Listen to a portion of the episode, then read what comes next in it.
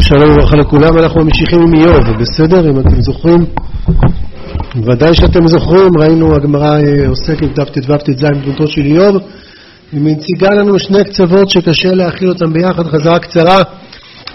מצד אחד הגמרא אומרת דבר שיש כמה מוקדים, מוקד אחד זה המיקום ההיסטורי של איוב, שראינו שבגמרא שלנו בתשעה מקומות, מדרש רבה מוסיף עוד שלוש אפשרויות, 12 אופציות שהמרחק ביניהם הוא הרבה יותר מאלף, כמעט אלף חמש מאות שנים, שזה עולמות אחרים לגמרי. חז"ל הם מוצאים אה, שברי פסוקים כאלה, מילים בודדות שלפיהם אפשר למקם אותו בדור מסוים או בדור אחר. הנתון השני זה אה, שגדול מה שנאמר, רבי יוחנן אומר. רבי יוחנן אומר, גדול מה שנאמר באיוב יותר מאברהם, שכל האחרונים שראיתי, וזה לא מעט, הרבה אחרונים שואלים, איך זה יכול להיות? שאברהם זה אבינו אברהם. אחד היה אברהם, אומר הנביא ישעיהו. ובספר יהושע כתוב, האדם הגדול בענקים, האדם הגדול בענקים זה אברהם אבינו. אברהם הוא אבי. אז, אז איך יכול להיות, שואלים אחרונים רבים, איך יכול להיות שגדול, זה גדול, ככה רבי יוחנן אומר, זה דבר עמוד ב', גדול מה שנאמר באיוב יותר מאברהם, שנאמר באברהם נאמר כי אתה ידעתי כי ירא אלוקים אתה, באיוב כתוב תם וישר וירא אלוקים ושר מרע. ארבעה דברים. טוב, אתם יודעים שכמות לא הופכת משהו ליותר גדול. מי שיותר גדול זה לא בגלל שיש לו כמות, זה בערך התירוצים. אנחנו דיברנו על תירוץ של המשך חוכמה, שככה הוא אומר. יש פה איזו כמותיות כזאת שהיא לא מבטאת פער איכותי ואפילו מבטאת אה, אה, מין, מינוס. משום שאצל אברהם אתה אומר יראה אלוקים זה הכל, יראת אלוקים של אברהם היא כבר לא רשימה של עוד תכונות, יראת אלוקים של אברהם זה שורש נשמות. אתה ידעתי, אברהם היה ירא אלוקים הרבה לפני העקדה. העקדה מביאה לאיזה תמצית, לאיזה אחדות שיאית כזאת בין אברהם לבין נשמתו, תודה רבה רבה. וממילא, לא צריך להגיד כבר שום דבר. ואצל איוב יש איזו תפזורת כזאת, כמה מוצרים, יש מוצרים שהם כל אחד מאוד מאוד רציני, אבל בכל אופן, גם בואו נדייק, גדול מה שנאמר באיוב ממה שנאמר באברהם. רבי יוחנן לא היה צריך להגיד את זה ככה. הוא היה צריך להגיד, גדול אה, איוב יותר מאברהם. הוא לא אומר את זה. הוא לא אומר שאיוב יותר גדול מאברהם. הוא אומר, גדול מה שנאמר באיוב יותר ממה שנאמר באברהם. מה שנאמר, מה זה מה שנאמר? למה זה מה שנאמר? אנחנו משווים את זה לגמרא בדף ט"ז עמוד ב', אה, שמתבססת על הפסוקים בתחילת ספר איוב ומרחיבה אותם. אז בספר איוב מתואר איזו אה, פגישה של אלוקים עם כל שרי מעלה. אלוקים, אתה שואל את השטן איפה היית? מישות בארץ לא מצאת? אלוקים שואל, מצאת מישהו כמו איוב? ואז השטן מקטרג אליו. חז"ל מכניסים לתוך הוויכוחים עם איוב, פעמיים זה היה, פעם לפני שהוא נותן לו את הרשות להכות אותו בייסורים, ואז מכה אותו בייסורים, ואז בפעם הבאה עוד פעם, פרק ב', עוד פעם. חז"ל, הגמרא אצלנו, באבטרה, מכניסה פעמיים את אברהם אבינו, ש... אה, ש... שגם הוא עמד בייסורים. שהקדוש ברוך הוא אומר לאברהם, את כל הארץ שאתה רואה לך אתננה ולזרחה עד עולם, וכשביקש אה, דלת אמות לקבור את שרה לא מצא, ולא ערער, ככה הגמרא אה, מתגאה, ככה הגמרא מתגאה. והקדוש ברוך הוא לא מדבר על אברהם, אבל הקדוש ברוך הוא אומר פסוקים כאלה, שחז"ל לא יכולים לשמוע שיש פה איזה דילוג על אברהם. הפסוקים של אה, אין כעבדי איוב בכל הארץ. מה זה אין כעבדי איוב בכל הארץ? מה עם אברהם? בכל הארץ, אתם יודעים, בגלל, בעיקר בגלל שלאיוב אין מיקום היסטורי. הדו-שיח בין הקדוש ברוך הוא לאיוב הוא על-זמני. הוא לא נאמר ברגע מסוים. וכשהקדוש ברוך הוא אומר, כשהקדוש ברוך הוא אומר לשטן, אין כעבדי איוב בכל הארץ, זה נראה שאיוב הוא הטופ, הוא, ה...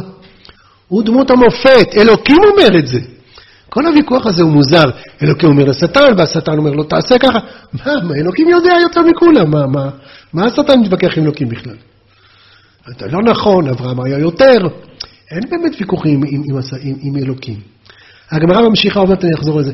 הגמרא ממשיכה ואומרת ששטן ופנייה שם שמיים נתכוונו, נכון? למה שטן שם שמיים נתכוונו? בואו נראה בדף ט"ז עמוד א'. הגמרא מסבירה.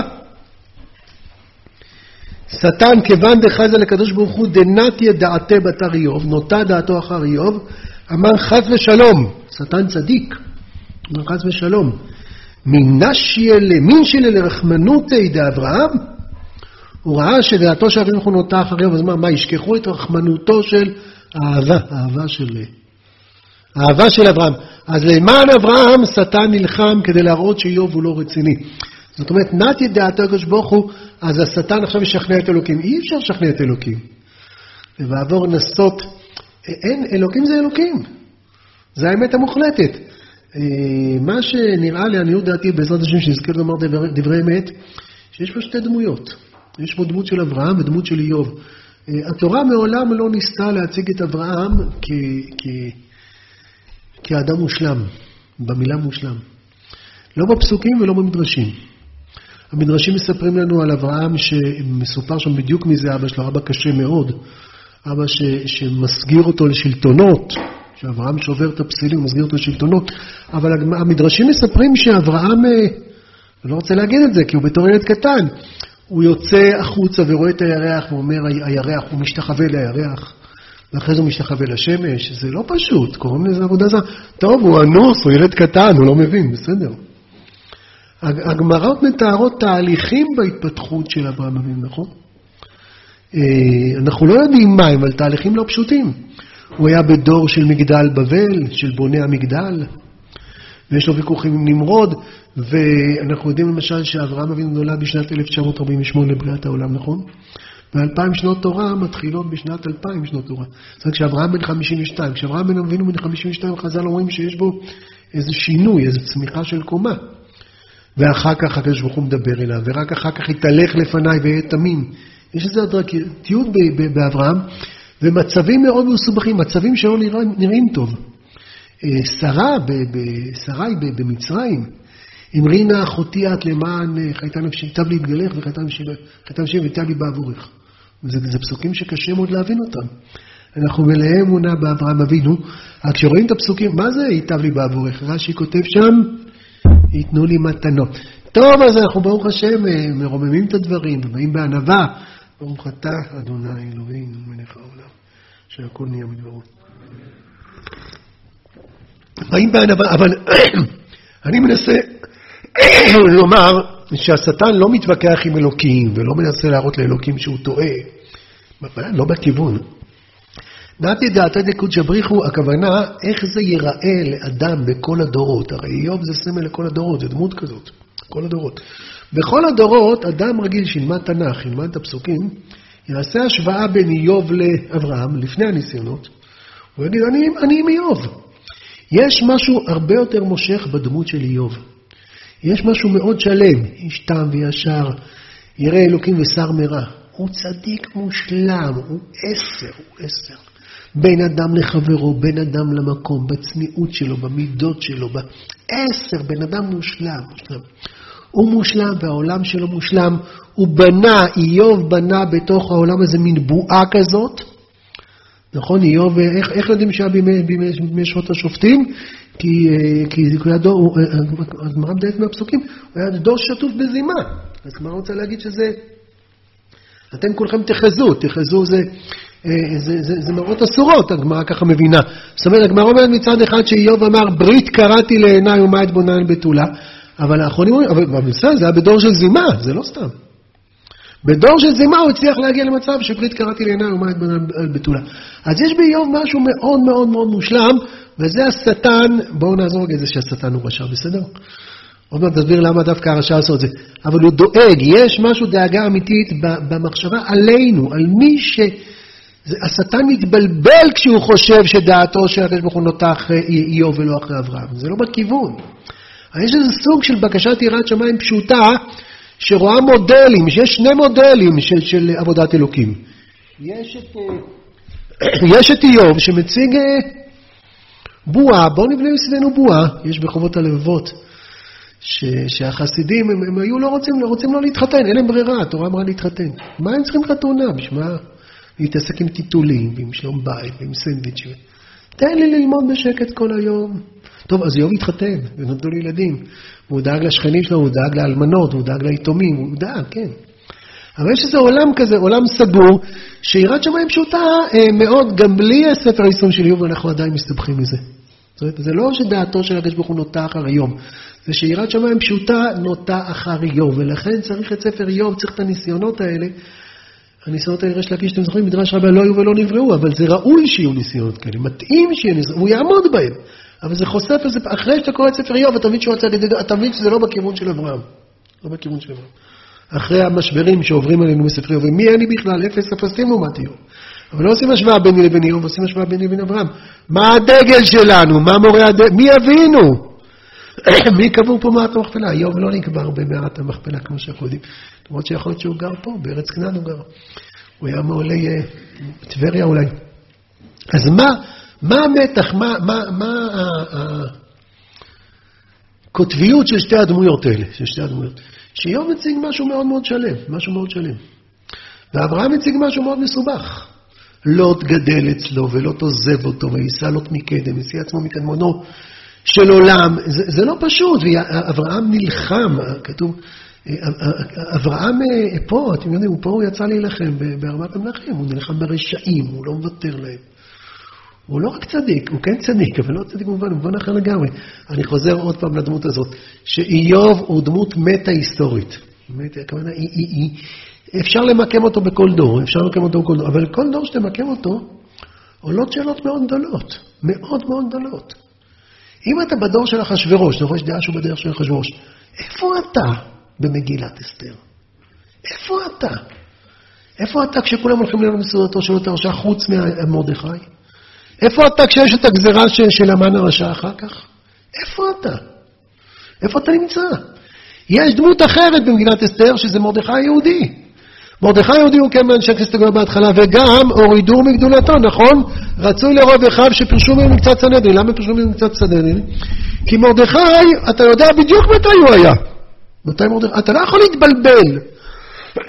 אין לנו אפשרות להתבלבל מתי היה מרדכי, זה צועק, לא צריך איזה רמז קטן בפסוקים. מרדכי זה מי שפרשו ממנו קצת סנהדרין, למה? כי מרדכי נכנס לפוליטיקה הפרסית. כי מרדכי ראה מה קורה, אז הוא התחיל להתעסק, הוא משנה, הוא מחליף את המן הרשע, הוא משנה למלך אחשוורוש. מה, מה זה מעניין בכלל? זה שטויות, זה הבלים, זה חומריות. ואז הוא אחשוורוש מס על איי הים. את מה זה מעניין? מי שרוצה להיות צדיק, מי שרוצה להיות קדוש, מי שרוצה לעשות רצון השם, אז, אז פרשו ממנו קצת סנהדרין. זה כאב מאוד למרדכי שפרשו ממנו קצת סנהדרין. ובאמת בדירוג הוא יורד ממקום רביעי למקום חמישי. זה לא תחרות, אבל זה כואב לו, הוא מתרחק, אבל זה מה שהוא עושה. ואם אתה בימי המרגלים, כבר אמרנו, אז איך אתה נמצא בארץ כנען?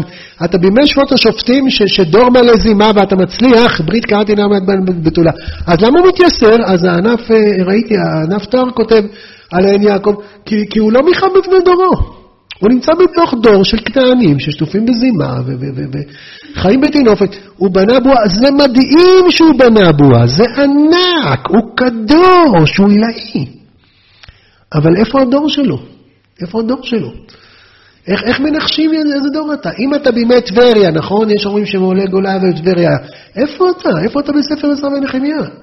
יש שם כזה שבר, יש שם כזאת דעיכה, יש שם כזאת התפרקות, ומי שמרים את עם ישראל זה עזרא, מי שמרים את עם ישראל זה נחמיה ויהויכין. איפה איוב? איפה איוב? בכל דור, אם אתה בדור של אברהם, אז איפה אתה?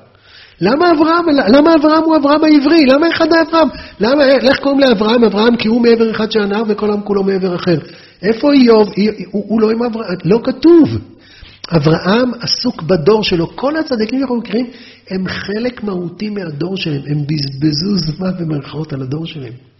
הם היו עסוקים, הם יכלו לעוף רק לשמיים ולחיות בעולמות הנסתרים העליונים ולהיות צדיקים, כן, ולדאוג לשכנים בטח, אמרנו. לאיוב אין אבא. מה פירוש? אין אבא, אין תאריך, אין מיקום, אין לו, אני חוזר ואומר אפילו, אין לו חברים. אני אומר הפוך מהגמרא. כי הגמרא בדף ט"ז עמוד ב' אומרת, היינו דעה אמרים שהיא מספרת סיפורים פלאיים על החברים שלו. קודם כל החברים שלו הם נביאים. הגמרא אומרת שהיו נביאים לאומות העולם, הוא ורעיו הם כולם נביאים. הם נביאים שגרו במרחק, כמה פרסאות כתוב לנו? הרבה, 300 פרסה, זה הרבה.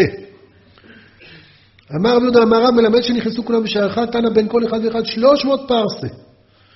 איך מינה ידה? איך ידעו? לא הייתה תקשורת, איך הם ידעו שיש בעיות שצריך להגיע? איכא דאמרי כלילה אבלו, ואיכא דאמרי אילנה אבלו, וכיוון דקם שאבי ידה. מה זה כלילה אבלו?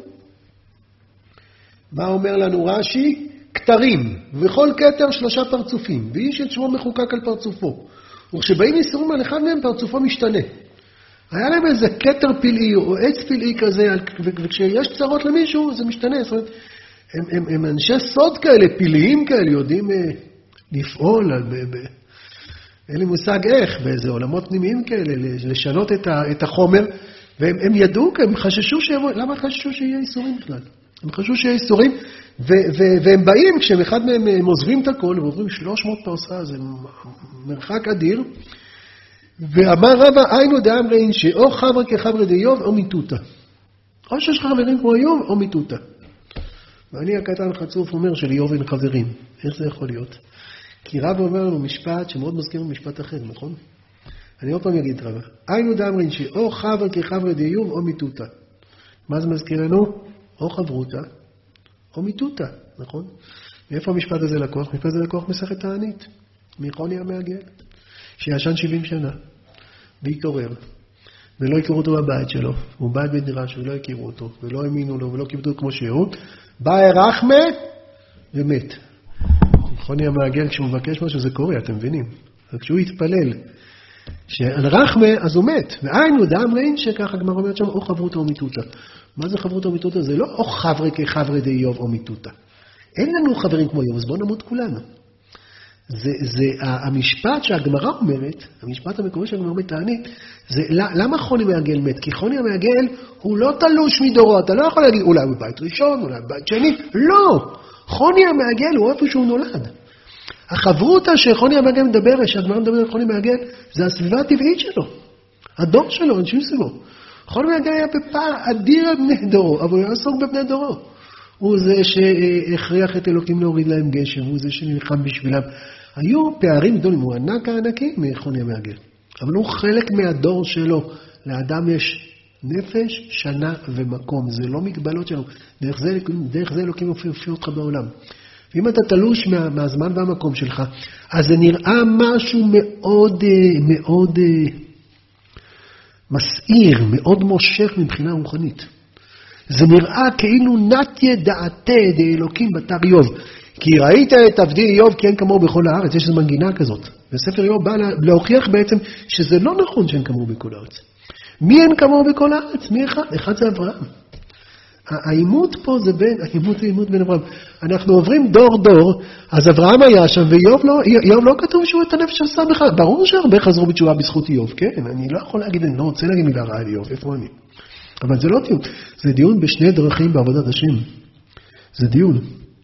אם צדוק גדול בונה סביבו, תעברו דור-דור ותראו איפה. הרי יש את הגמרא בסוטה, הגמרא המפורסמת בסוטה, ששואלת למה היו לאיוב איסורים. והגמרא מספרת שכשפרעה התלבט מה לעשות עם עם ישראל במצרים, כשהוא רצה לעשות להם עבודת פרך, אז הוא לקח שלושה יועצים. הוא לקח את בלעם, את יתרו ואת איוב. זה מסתדר לפי חלק מהדעות פה של התנים והמורים. חלק מהדעות הוא חי בזמן הזה. ואז הוא שאל אותם מה לעשות. בלעם תמך. בלעם מציע לו לעבוד עבודת פרך. בלעם זה בלעם, אתם מכירים אותו. יתרו אה, נלחם, יתרו אמר בשום פעם אופן, יתרו דרש בזכותנו, ואז פרעה לא היה דמוקרט גדול, הוא רצה להרוג את יתרו, ויתרו היה צריך לברוח למדיין. שאלו את איוב, מה אתה אומר? איוב שתק. למה הוא שתק? כי הוא כבר ראה מה קרה ליתרו. הוא ראה שיתרו ניסה ללמד זכות, הוא אמר, מה זה יעזור שאני אלמד זכות? ואז הוא שתק. אז הוא הביא עליו איסורים. אומר רב חיים לב שמואלביץ', זצ"ל בספר שיחות מוסר, ש, שזה לא מובן למה הקדוש ברוך הוא נתן לאיוב איסורים, זה באמת פייר, זה באמת, באיוב הוא צודק. מה צריך את ראש בקיר? הוא יודע כבר שפרעה לא באמת מקשיב ליועצים שלו. הוא ראה בעיניים מה קרה עם יתרו, הוא חושב בדיוק כמו יתרו. אם הוא היה לפני יתרו, היה אומר, הוא רואה שזה לא עוזר, ורק עוזרים... למה זה יעזור? זה לא עוזר. אז הוא שתק. מה, מה, מה רוצים ממנו? למה איסורים? למה איסורים? אומר רב חיים שמואלביץ', תשובה כזאת אה, מוסרית, אבל עמוקה מאוד בעיניי. הוא אומר, אה, הקדוש ברוך הוא מביא על איוב ייסורים. אז מה איוב עושה? איוב מתחיל לצעוק. אז מה הקדוש ברוך הוא אומר לו? למה אתה צועק? הוא אומר, כי יש לי ייסורים. אז מה, מה זה יעזור? זה לא יעזור שאתה צועק, נכון? נכון, אבל כשיש ייסורים צועקים. השיקול מה יעיל הוא שיקול מאוד חלקי. השיקול מה יביא אה, עצה, מה יקדם את המציאות, הוא שיקול מאוד חלקי. זה מה שהקדוש ברוך הוא אומר לאיוב. כשפרעה שואל אותך מה יהיה מעם ישראל, אתה רואה שאתה לא יעיל, אבל אתה לא יכול לשבת שם מהאו"ם. הוא לא היה מהאו"ם, חס וחלילה. הוא מאוד מאוד רצה שלא יהיו ייסורים לעם ישראל. אבל אין מה לעשות. זה צדיק גדול ועליון כזה עומד מול העולם, וזה העולם, זה, זה פרעה, אין מה לעשות. אין מה לעשות. אבל מה שיש לעשות ומה שאין לעשות, זה נגזרת מאוד חלקית ממה האמת. האמת זה לא איך אתה יכול להוריד את העולם, האמת זה מי אתה, מי אתה. ואתה לא יכול לעמוד מול פרעה שרוצה לענות את עם ישראל ולשתוק כי זה לא יעזור. אתה חייב לצרוח. אתה חייב לזעוק את זעקת הכאב האלוקית הזאת. אתה חייב גם לקחת סיכונים. יכול להיות שתסתבך, יכול להיות שפרעה ירצה להוריד לך את הראש, יכול להיות. אבל אם אתה בעמדה כזאת שפרעה ראה אותך, ויכול להיות שתסדוק אותו קצת, יכול להיות שהוא יגיד גם הוא וגם הוא, הוא ירגיש קצת אחרת. אבל לפני הפרקטיקה, הרבה לפני פרקטיקה, יש פה עמדה צדיקית שמאוד מושכת הלב, בוא נהיה צדיק. למען העולם, זה כל כך נתיב לעולם, שיש איזה צדיק שתול, איזה פינת חמד מוקפת, שיש בה איזה צדיק אחד. ואנחנו דנים אדם לא לפי המעשים שלו, אלא לפי, אנחנו לא דנים אדם. אבל הדין באדם זה לפי מה המחשבות שלו, מה העולם הפנימי שלו. יש אנשים שנראים כאילו עוזרים לכולם, ויש אדם שנראה כאילו תלוש ובודד, כמו רבי שמעון בר יוחאי, שהיה תלוש במערה שלו, אבל הוא החזיק את כל העולם. זה לא הפרקטיקה, זה המגמה, זה הגישה. יש צדיק כזה, שהוא תם וישר, ראייה אלוקים ושר מרע. וגדול מה שנאמר בו יותר מאברהם. ויש לשטן הווה אמינא, שנת ידעתי דקות שבריחו בתר איוב, שככה זה ייראה. למה זה השטן, אתם שואלים? אבל באמת, מי שיבינו, אברהם, מי שיבינו זה אברהם. אברהם שלוקח משפט אחד קטן שלא נאמר באיוב, וגם לא נאמר באברהם, אבל נאמר אצלנו בעלינו לשבח, וזה כל אברהם, לתקן עולם במלכות שדי. אפשר להיות פה צדיק עצום, עצום, עצום, ואפשר לקחת, אני חלק מהדור הזה, אני חלק מהמצב הזה. זה המקום שאלוקים שם אותי בו, זה העולם הזה. אני לא מנסה למרות העולם הזה להתקרב אליך. אני בעולם הזה. אני מסתכל ימינה, מסתכל שמאלה.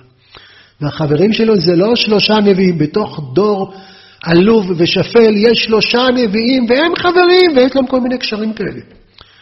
זה כמה הייתי רוצה להיות בתוך החברות הזאת, איזה אנשים ענקיים זה האנשים האלה. אבל אברהם אבינו הוא חבר של אה, הנר אשכול וממרא. אברהם אבינו הוא חבר של כל הפלאחים והבדואים, עובדי עבודה זרה שמשתחווים לעפר כקליים, שהסתובבו פה בחברון, בציר הזה. אברהם אבינו לנפש שעשו בחרן, מי זה האנשים האלה? מי זה אברהם את הנשים? מי זה? זה לא גדולי הדורות, זה לא נביאים. אברהם מתעסק עם, אה, עוד הרבה לפני עם ישראל, עוד אין עם ישראל, עם השכנים שלו, עם העולם שמסביבו. אברהם מעבר אחד עומד ואומר, אני תופס אחריות על העולם הזה. כשתופס אחריות על העולם הזה זה הרבה יותר מסובך. לאין ארוך יותר מסובך. זה לוקח אותך למקומות, למפגשים. אתה מתלכלך, אתה מתלכלך בבוט של העולם הזה. אתה נוגע, אתה בא במגע עם אנשים, אתה יורד ועולה. אברהם לוקח אחריות על לוט. מה הוא היה צריך את לוט בכלל? למה הוא לוקח את לוט על הראש? אם בסוף קרה מה שקרה, אנחנו מניחים שהאדם הגדול בענקים יכל לברר, יכל לזהות שיש מורכבויות עם, עם, עם לוט. ולוט לא בנוי, הוא, הוא מגיע לארץ כנען, ואברהם עוד בן ויורד למצרים, הוא עמד, לוט לא עמד בזה. לוט לא עמד בזה. הוא, הוא סוחב איתו אנשים, הוא לוקח איתו והוא מלמד, הוא לוקח את אליעזר, אליעזר עבד כנעני, איך כתוב? ארור כנען, והוא מאמין בכנענים האלה, והוא נלחם על סדום. הוא לא מתקן את סדום, הוא נלחם על סדום, אתם שמים מול אלוקים. הוא לא אומר לאלוקים, אני מעכשיו עובר דירה לסדום ואני ארים אותם וירומם אותם. הוא לוקח את המציאות המורכבויות של אברהם, אה, אה, אה, אינו הטובה של אברהם, אינו הטובה של אברהם שמביטה בעולם מסובך, קשה, בעייתי, ומאמינה ורואה בטוב האלוקי שיש פה, ואז אני שותף לאלוקים. לא בזה שאני אהיה צדיק עליון, אני כל כך לא מזלזל, שלא יישמע כאילו זה הפוך. אז מי, מי, מי עדיף לשטן? איזה, איזה, איזה צדיקים עדיפים לשטן? איוב או אברהם? צדיקים איוביים או צדיקים אברהמן?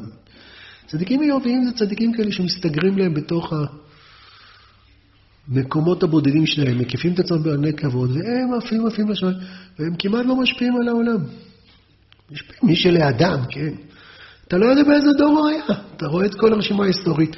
הוא לא, הוא לא עזר למשה, והוא לא עזר ליעקב, והוא לא עזר לשבטים, והוא לא עזר למרדכי. לא כתוב לפחות, הוא לא מוזכר. אז השטן, סבבה לו עם צדיקים כמו איוב. זאת אומרת, הוא אכל אותה, השטן. הוא לא יכול על איוב, אבל הוא הפסיד אחד, את כל השור הרוויח. תראו לכם שאיוב היה מתחיל להעביר שיעורים ולהקים כמו אברהם אבינו, וואו וואו, כמה היו חוזרים בתשובה. איזה כיף, יש איוב, תן לו להיות על זמני. על זמני בעין, אבל על זמני באלף. תן לו, שלא, אין לו חברים לאיוב, אז הוא לא משפיע יותר מדי על אף אחד. זה מה שהשטן רוצה, נפסיד קצת, וכולם יהיו מנוולים. האינטרס של השטן הוא בדיוק הפוך, האינטרס של השטן זה שבואו נחשוב שאיוב צדיק, ולא ניקח את אברהם מול העיניים, לא ניקח את אברהם כמודל. כי אברהם זה מורכב ומסובך, ו... וצרות, וישמעאל יש לו, והוא אוהב את ישמעאל, נכון? זה, זה פסוקים כאלה כואבים. ויאמר, ואחד הדברים אומר שמעון אברהם, אה, קח את בנך, את יחידך אשר אהבת, ועלו עולה אחת אשר אומר, קח את בנך, שני בנים יש לי. יחידך, שני יחידים יש לי. אשר אהבת, את שניהם אני אוהב. טוב, את יצחק. יש לאברהם בן, שהוא מה זה אוהב אותו? מה זה יחיד לו? קוראים לו ישמעאל. שמעתם על הבחור הזה? כן? הוא אפילו יודע לזרוק אבנים. אז יש איזה בן כזה, ואברהם, כן, זה הבן שלי. זה הבן, ואני אוהב אותו. והוא יהיה פרא אדם, ידו בכל ויד כל בו, וזה הבן שלי. וזה הבן היחיד שלי, ואני אוהב אותו. כן? צריך להגיד במפורש תצחק, להגיד, זה אברהם. אברהם נמצא פה, פה, בתוך כל הבוץ, הוא נמצא פה. הוא נמצא בבוץ משום שאברהם אבינו לא אוהב בוץ, בכלל לא אוהב בוץ. אבל הוא רוצה לתקן עולם, זה מה שהוא עושה. הוא אב המון גויים. הוא אפילו אב המון גויים. הוא רוצה את האנושות. הוא מקים עם לא בגלל שאין לו כוח לאנושות, בדיוק הפוך. העם הזה זה עם קוסמופוליטי, נכון? זה עם שקם ומתבדל בין העמים. עם לבדד ישכון ומגן לא יתחשב כדי לשנות האנושות. הדרך הנכונה לשנות האנושות, הדרך הנכונה לתקן עולם, זה להסתגר, אבל אתה לא ברח מאנשים. אתה מקים עם. אתה לא מקים איזה שטיבל בודד שנכנסים רק אנשים שעברו את מבחני המיון, והם יודעים איקס וכך דפי גמרא. הוא בונה עם, ובעם הזה יש את כל רבדי החיים. הוא הולך לדרך ארוכה שלו, הוא חי פה. ואיך הוא גר פה בחברון, איך אומרים לו? נשיא אלוקים, אתה בתוכנו, מבחר גברנו, נשיא אלוקים. הוא אומר להם, זה לא גר ותושב, אני גם גר, נשיא אלוקים, גם גר. לא בדיוק, אבל כן, הוא מתעסק עם כל הרמאים וכל התחמנים, הוא נמצא פה בעולם מאוד מאוד מסובך ובעייתי. והשטן צריך לפחד מאברהם.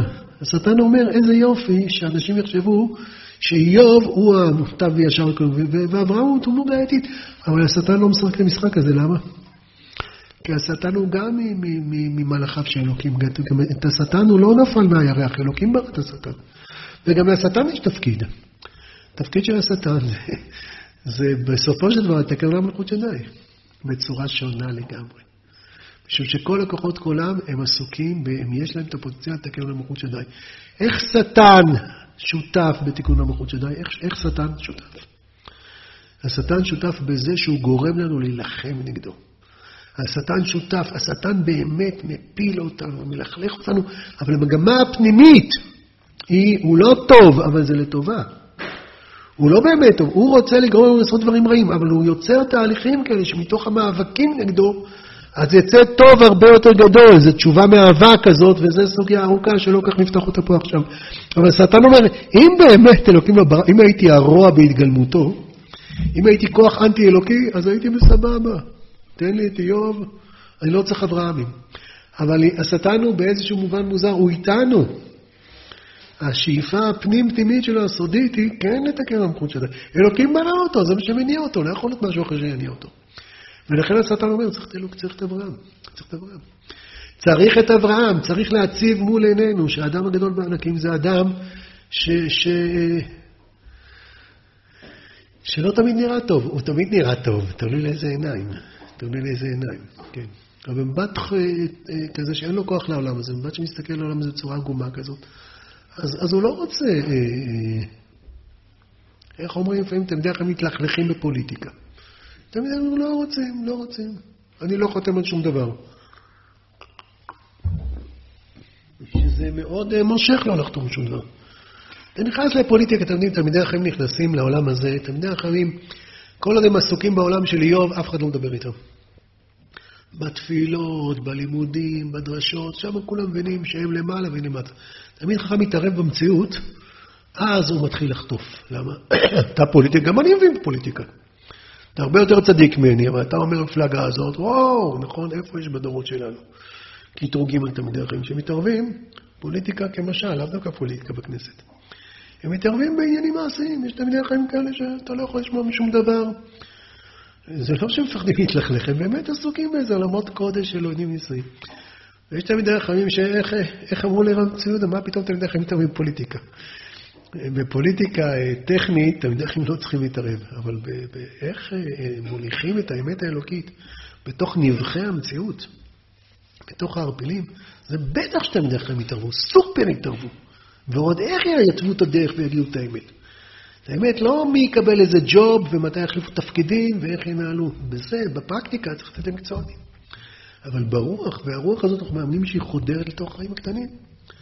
אז אנחנו מתערבים, תלמידיו של אברהם מתערבים, ויש כאלה שלא אוהבים אותם בגלל זה, מאוד לא אוהבים אותם. אתם כולכם מכירים את זה שאחרי רצח ארלוזור והאשימו הרבה מאוד את, אה, את סטבסקי ואת אבא אחימאיר, הם היו מהרוויזיוניסטים, מה שנקרא היום ימין, האשימו אותם ברצח, ו- ו- והיו הרבה, לרב היו הרבה עדויות, זה שני בדואים הם שרצחו את אה, ארלוזרו, וסתם טופלים אשמה עליהם מסיבות פוליטיות. והרב זצ"ל אה, נלחם אה, לטובת, לטובת סטפסקי, היה לה גזר דין מוות, הוא נלחם עליו. נשאר אותו מהכלא, הרב זצ"ל שאחרי עשרות של שנים שההתיישבות העובדת, אני מתכוון החלוצים מהעלייה השנייה והשלישית, אמרו, יש רב אחד שאנחנו אוהבים, ויש אחד שמבין אותנו, ואחד שאנחנו מעריכים. את כל היה להם מלחמת מלחמה אדירה נגד עולם התורה, ורק הרב קוק אותם יבוא, ואת כל זה הוא איבד. כשהוא יצא להילחם נגד סטבסקי, את כל, את כל זה הוא איבד. כי זה לא היה באמת אה, דיון ענייני, זה היה איזו מלחמה פוליטית קריטית שנחלקו לשני מחנות, כל מי שהיה שייך לשמאל הסוציאליסטי הציוני, הוא היה נחמת זעם. כשהרב קוק את המח... אז הוא איבד את הכל, זה, זה מבחינת כל יועץ פרסום וכל אסטרטג וכל מי שהיה יועץ דעת קהל, היה אומר לו, אל תעשה את זה, זה גם לא יעזור, אל תעשה את זה. אבל אתה לא עובד בפרמטר של מה יעזור ומה לא יעזור, יש אלוקים, יש אמת, יש מי אתה, מה שהכי יעזור, שאני אהיה אני, שאני אחיה, שאני אחיה את האמת שלי. אחרי זה שואלים מה עוזר. זה גם עוזר לפעמים. אז הוא איבד הכל, כן, איבד, לא איבד, לא, אבל יצאו עליו, יצאו עליו בחריפות, הכפישו וביזו. והוא יכול להישאר מנותק כזה, ולא לדבר, ולא יגידו כלום. שאנחנו לא מדברים על דרכי גדולים, אנחנו מדברים על דרכי עבודת השם שלנו, שלנו. אתה רוצה לעבוד את השם? אתה, אני, אדם פשוט. אתה רוצה להתגדל, ויש נתיבים כן, נתיבים. יש נתיב שמאוד קורץ לך, מאוד uh, מפתה, במובן הגדול של המילה מפתה, במובן האהוב של המילה מפתה. נתיב כזה שאומר לו, בוא תהיה איוב כזה, בוא תהיה תם וישר, ואלוקים ישראל, בוא, אז אל תסתבך עם זה. תגור במקומות כאלה, תקיף את עצמך, תעסוק בתחומים כאלה.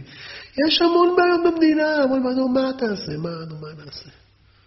מה נעשה? מה, אתה עכשיו תתחיל להיות uh, עסוק בכל הדברים האלה? אה, אה, במובן הפשוט, איך אתה מתייחס לשכנים שלך, איך אתה מתייחס לחברים שלך. לפעמים צריך לתק מגע, נכון. לפעמים כדי להצליח לבנות את עצמי, כדי לשמור על השפיות שלי והצלם אלוקים שלי, אני צריך באופן זמני להיכנס לבונקר, בוודאי שיש את זה, בוודאי. בוודאי זה חלק מהתהליך, אבל אני לא מדבר באופן זמני בשני זמנים, אני מדבר בעיקרון.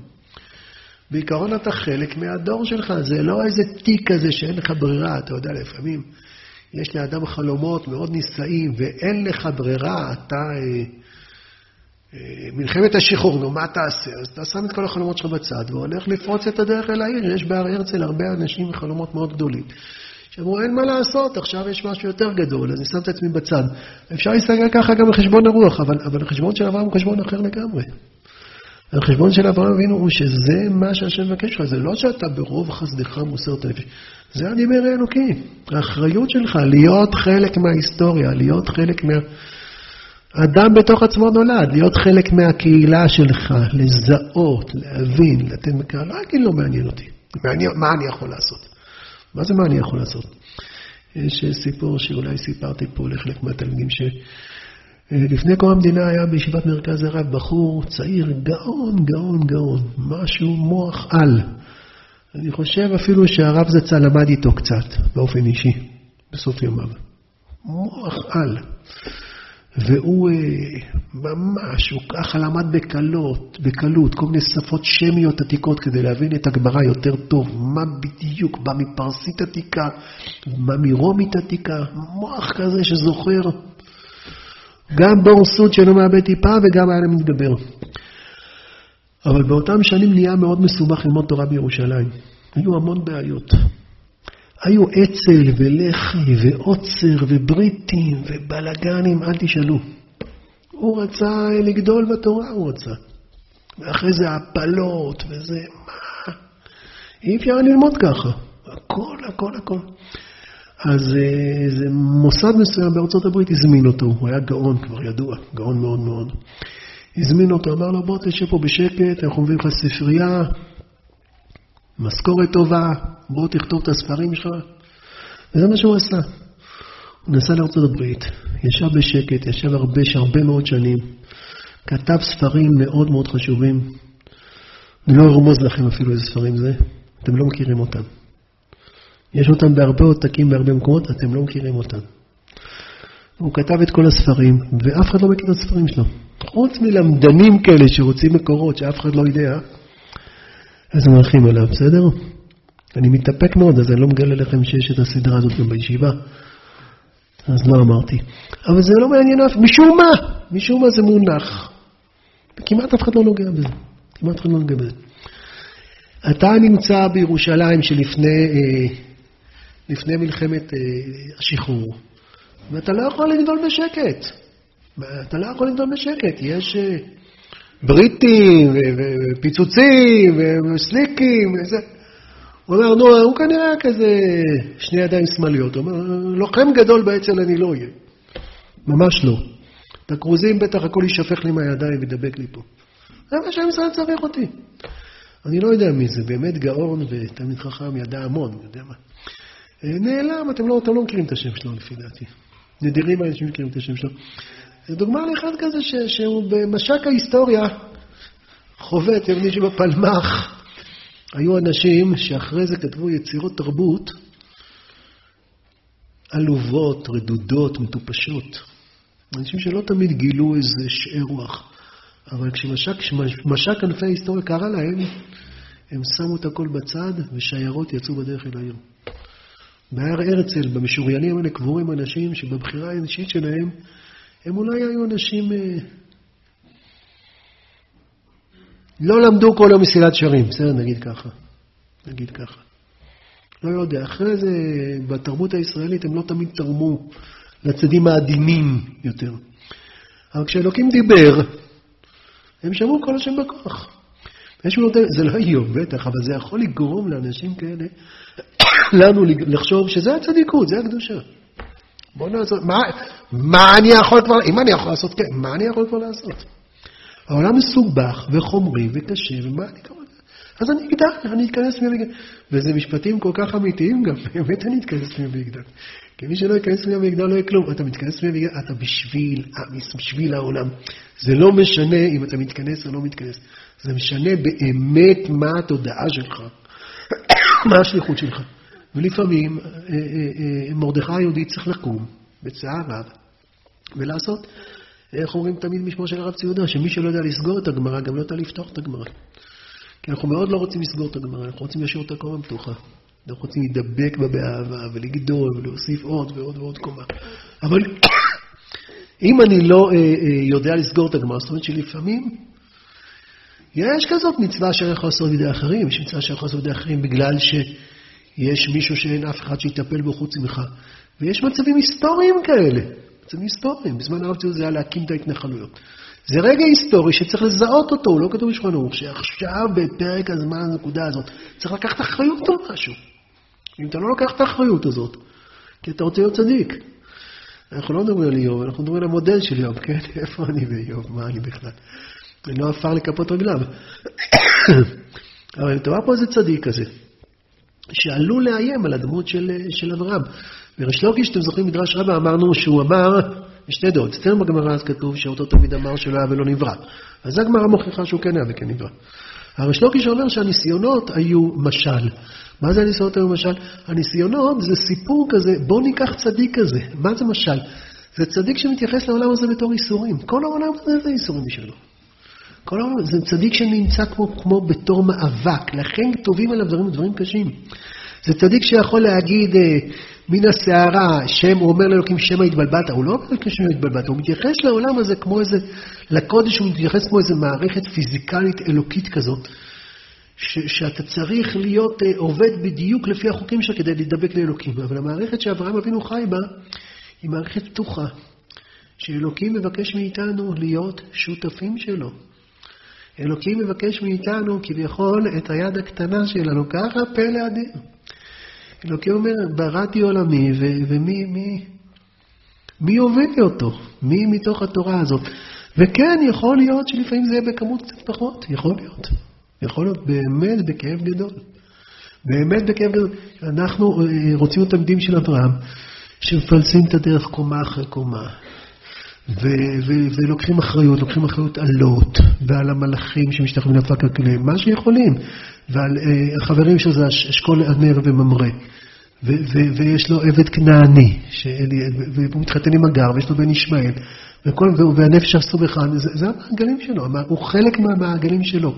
אי אפשר להתבלבל לא באברהם ולא ביעקב ולא בשבטים ולא במרדכי. כל שאר השמות האלה שממוקמים בדיוק, אי אפשר להתבלבל לא בעזרא ולא בנחמיה. אדם בתנ"ך יש לו שם, יש לו אבא, יש לו כתובת, יש לו אזור. ואדם בתנ"ך פועל בתוך התורה שלו. כל גיבוריו של דוד הם תלמידי חכמים עליונים, תלמידי חכמים עילאיים, שיש מלחמה והם מוליכים את בית המדרש אל תוך המלחמה.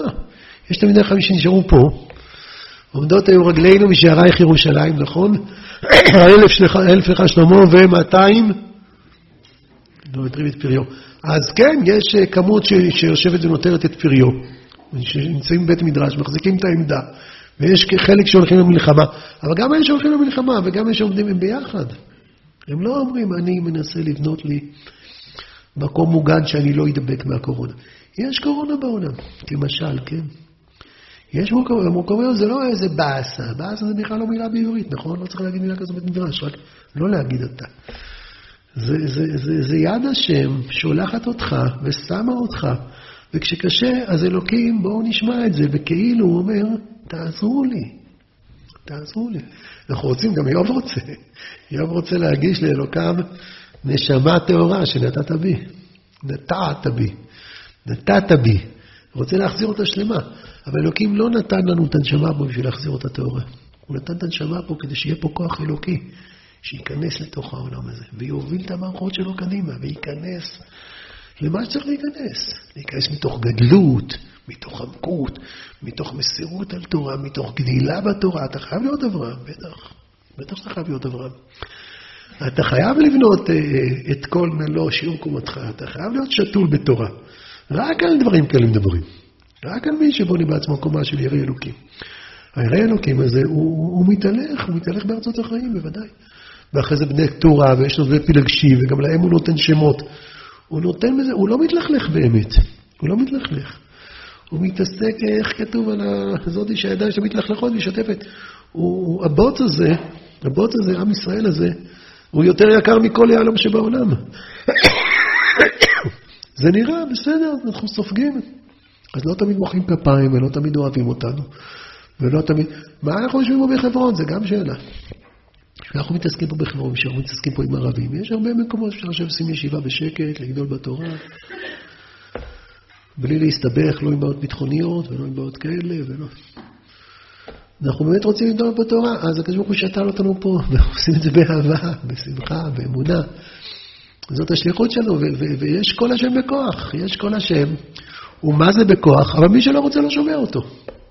כתוב שלושה קולות הולכים מסוף העולם ועד סופו, ואין אדם שומען. אנחנו משנה פרקי אבות אומרת, בכל יום ויום יוצאת בקול מהחורב ומכרזת ואומרת, אוי להם לבריות מעלמונה של תורה. ומי שומע? כל יום זה יוצא, מי שומע? מי שרוצה לשמוע. זה בת קול שמפוצצת בראשי הערים, ואומרת, מי שפעל עם אל יבוא ויטעו את שכרו. ומי שומע? מי שרוצה לשמוע, מי שפותח אוזניים. כי, כי, כי לשמוע את הקול הזה וללכת אחריו, אז צריך אה, לראות את אברהם אבינו מלנינו. לרצות מאוד מאוד להיות איוב כזה, לא עם האיסורים. לרצות להיות תם וישר ואלוקים סמרה, ולזכור שמה שאלוקים מבקש, אפילו השטן מבין את זה. זה, זה להיות נטוע, לראות מי ימין, מי שמאל, מי אחיך, מי אחותך, מאיפה באת, לאן אתה הולך. לא לקפוץ, לבנות הקומה הפנימית, לשקוע, להיות סלמנדרה, להישרף, לבנות קומה שאתה חכם, וכל הזמן, בהתמדה, אבל להביט ימינה ושמאלה, איפה צריך אותך? איפה צריך מישהו, בן אדם, נשמה פה, שאומרת את דבר האלוקים ומתקנת למען שמו יתברך עולם מלכות שדי. כל טוב.